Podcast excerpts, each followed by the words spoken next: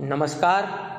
હું વિનય સિલ્લુ, યુવા શિક્ષણમાં આપ સર્વે મિત્રોનું ફરી એકવાર સ્વાગત કરું છું. મિત્રો, ફરી કંઈક નવી, અલગ વાર્તા લઈને હું તમારી સમક્ષ આવ્યો છું. વાર્તાનું શીર્ષક છે, સેનાપતિ, જે અલ્કેશ પટેલ લિખિત જીવનની પાઠશાળા નામના પુસ્તકમાંથી લેવામાં આવી છે. મેવાડના રાજાને સમાચાર મળ્યા કે તેમના દેશને પડોશી દેશના લશ્કરે ઘેરી લીધું છે અને હુમલો કરવાની તૈયારીમાં છે. રાજાએ તત્કાળ સેનાપતિને સતર્ક કર્યા અને દુશ્મનોને હરાવી તગેડી મૂકવા આદેશ આપ્યો. બાહોશ સેનાપતિ તેમના લશ્કર સાથે યુદ્ધના મેદાનમાં પહોંચી ગયા. યુદ્ધની તૈયારીઓ પૂરી થઈ, પરંતુ એટલામાં સૈનિક અંદર અંદર ગણગણાટ કરવા લાગ્યા. સેનાપતિએ તપાસ કરી તો જાણવા મળ્યું કે તેમના લશ્કરને દુશ્મનો સામે જીતવા બાબતે આશંકા હતી. સેનાપતિએ તેમને ખાતરી આપી કે આપણે સંખ્યામાં અને શસ્ત્ર સરંજામમાં દુશ્મન કરતાં ઘણા આગળ છીએ. માટે શંકા રાખવાનું કોઈ કારણ નથી. આપણે જીતી જઈશું. જો કે ચઢાઈ કરીને આવેલો દુશ્મન લશ્કરે ઘણા રાજ્યોને હરાવ્યા છે. એવા સમાચાર મને મળી ચૂક્યા હોવાથી મેવાડના લશ્કરને ભય પેશી ગયો હતો. તેમણે એમ જ માની લીધું કે હવે તેઓ હારી જશે અને દુશ્મનના રાજાને શરણે જવું પડશે. સેનાપતિએ જુદી જુદી યુક્તિઓ વાપરીને તેમને ખાતરી આપવા પ્રયાસ કર્યો, પણ કશું પરિણામ આવ્યું નહીં. સૈનિકોનો ડર યથાવત રહ્યો. છેવટે સેનાપતિએ એક યુક્તિ શોધી કાઢી.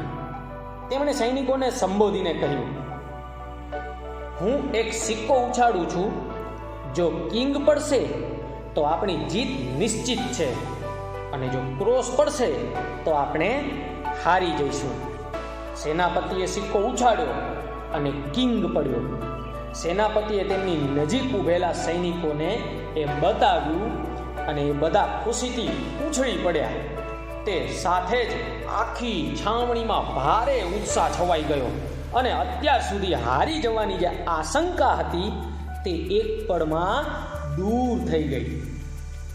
તમામ સૈનિકો અસાધારણ જોમથી લડ્યા અને સેનાપતિએ આપેલી ખાતરી મુજબ તેમની જીત પણ થઈ. જીતની ઉજવણી દરમિયાન એક સૈનિકે સેનાપતિ પાસે આવી અને કહ્યું, નસીબ દ્વારા આપણી જીત નક્કી હતી અને એ જ થયું.